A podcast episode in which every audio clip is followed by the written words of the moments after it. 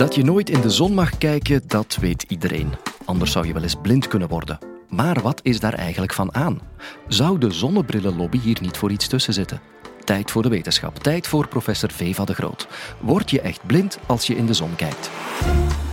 Dit is de Universiteit van Vlaanderen.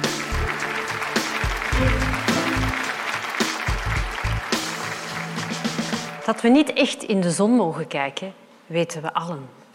Maar is het niet iedereen al eens gebeurd, heel even een blik in die zon of in een spiegel of een weerkaatsing van een gebouw, de zon toch even in je ogen?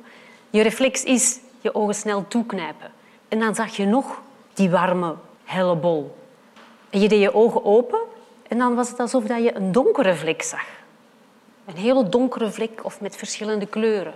Hoe komt dat nu juist, dat je een donkere vlek ziet als je in een fel licht gekeken hebt?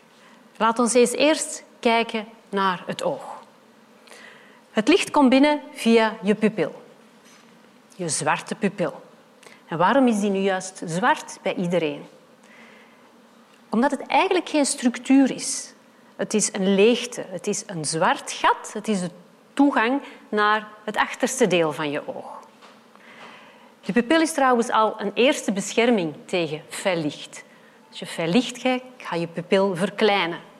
Ga je in een donkere kamer, wordt je pupil groter om nog zoveel mogelijk licht binnen te laten. Dus het licht komt binnen via je pupil en bereikt uiteindelijk het netvlies. Het netvlies is de lichtgevoelige structuur die het licht omzet in een signaal dat door je oogzenuw, door de hersenen, uiteindelijk de visuele cortex of de hersenschors hier achteraan je hoofd bereikt.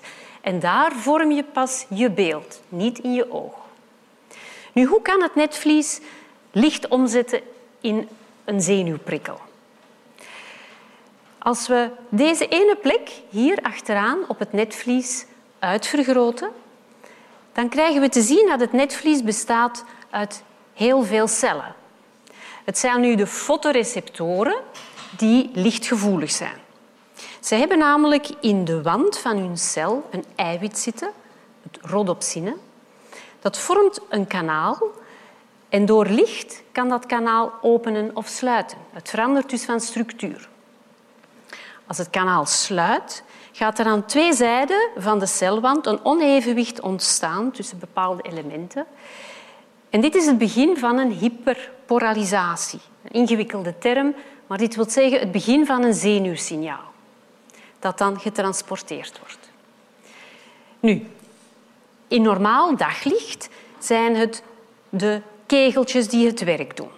Zij zijn afgebeeld als rode, blauwe en groene kegeltjes. Zij zorgen er ook voor dat je kleur ziet. De witte staafjes, afgebeeld als wit althans, die zorgen voor het licht in het donker, dat je ietsje ziet in een donkere kamer. Bij normaal daglicht zijn die staafjes overgeprikkeld. Zij hebben al hun signalen, al hun vuurpijlen afgevuurd, zijn even lam en werken niet in normaal daglicht. Ga je van daglicht naar een donkere kamer, zijn die staafjes nog altijd overgeprikkeld, maar die beginnen zich aan te passen. Die hebben even tijd nodig. En dan zijn ze uiteindelijk gevoeliger in het donker dan je kegeltjes. Dus begin je toch wat te zien in het duister. Dat zou je allemaal wel meegemaakt hebben. De kegeltjes overdag zijn zelden overgeprikkeld of verzadigd. Alleen als je in heel fel licht zou gaan kijken. Dan krijgen zij ook een enorm stimulus, gaan zij al hun pijlen afschieten en zijn zij even verzadigd, liggen lam, werken niet meer. Dus die plek van je netvlies die dat lichtsignaal kreeg, ligt even lam. De zones er rond werken wel normaal. Dus als je naar een fel lamp keek en je kijkt dan naar iets anders, dan is die zone waar dat je de lamp had, werkt niet. De zones er rond werken wel. Vandaar dat je een donkere of een veelgekleurde vlek ziet in het centrum. Nu, gelukkig is dit van voorbijgaande aard. Die fotoreceptoren gaan zich terug herpakken, gaan terug signaal kunnen opbouwen en werken na een tijdje terug. Er is nog een ander mechanisme waar de zon schade kan berokkenen Als je te lang in de zon gaat kijken, is het een ander principe.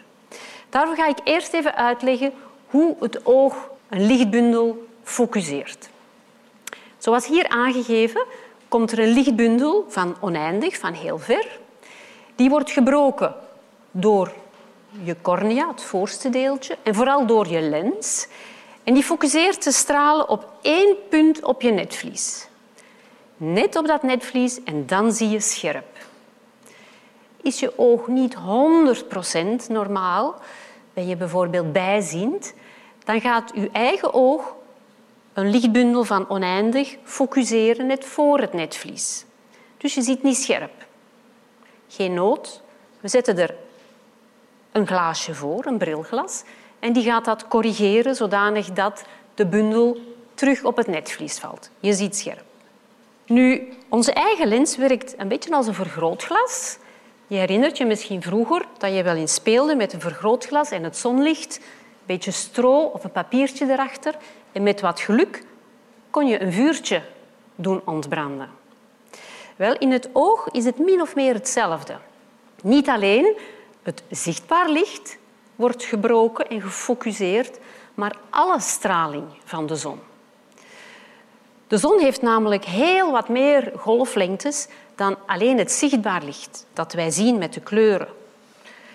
Bijvoorbeeld heb je UV, dat je huid doet verouderen en ook bepaalde structuren in het oog sneller doet verouderen.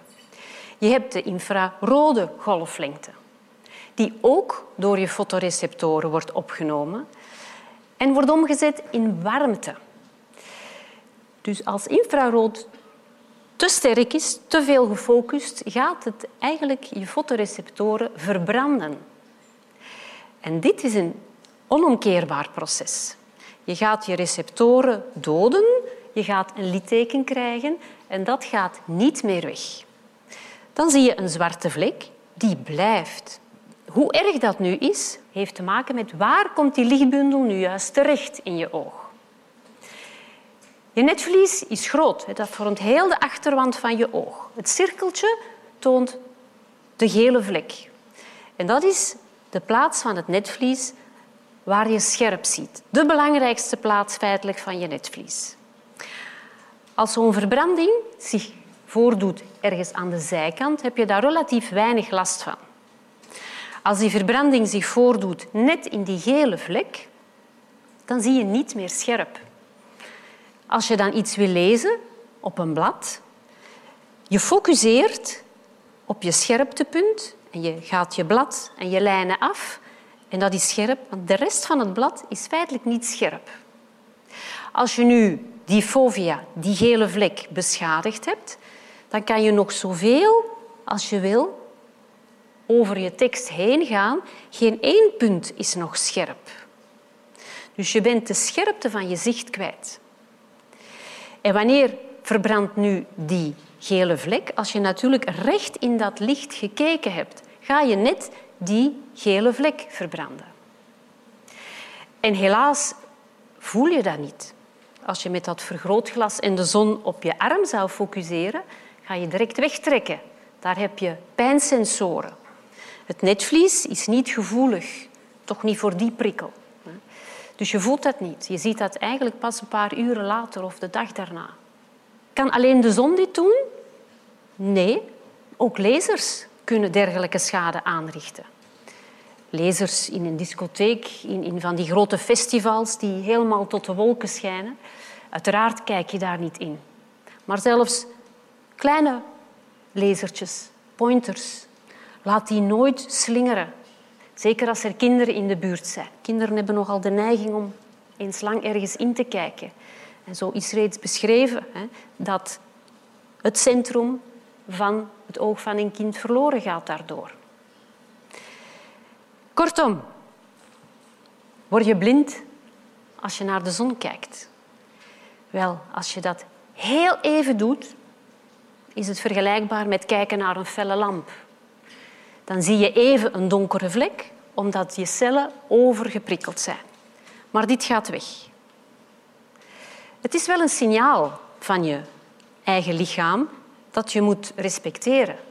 Je lichaam zegt, blijf niet te lang kijken, Want inderdaad, als je te lang blijft kijken naar die zon, krijg je onomkeerbare schade.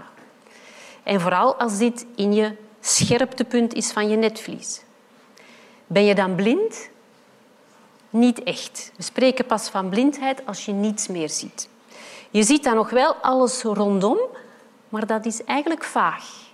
Je kan niet meer lezen, dus dan noemen we dat geen blindheid, maar dan noemen we dat toch een serieuze visuele handicap. Dus kijk nooit naar de zon. Als de proffen het uitleggen, klinkt het altijd zo logisch. Niet dat ik van plan was om in de zon te kijken hoor. Mocht jij het trouwens toch proberen, kun je nog steeds van onze podcast genieten. Maar dat kan je gelukkig ook zonder eerst blind te worden.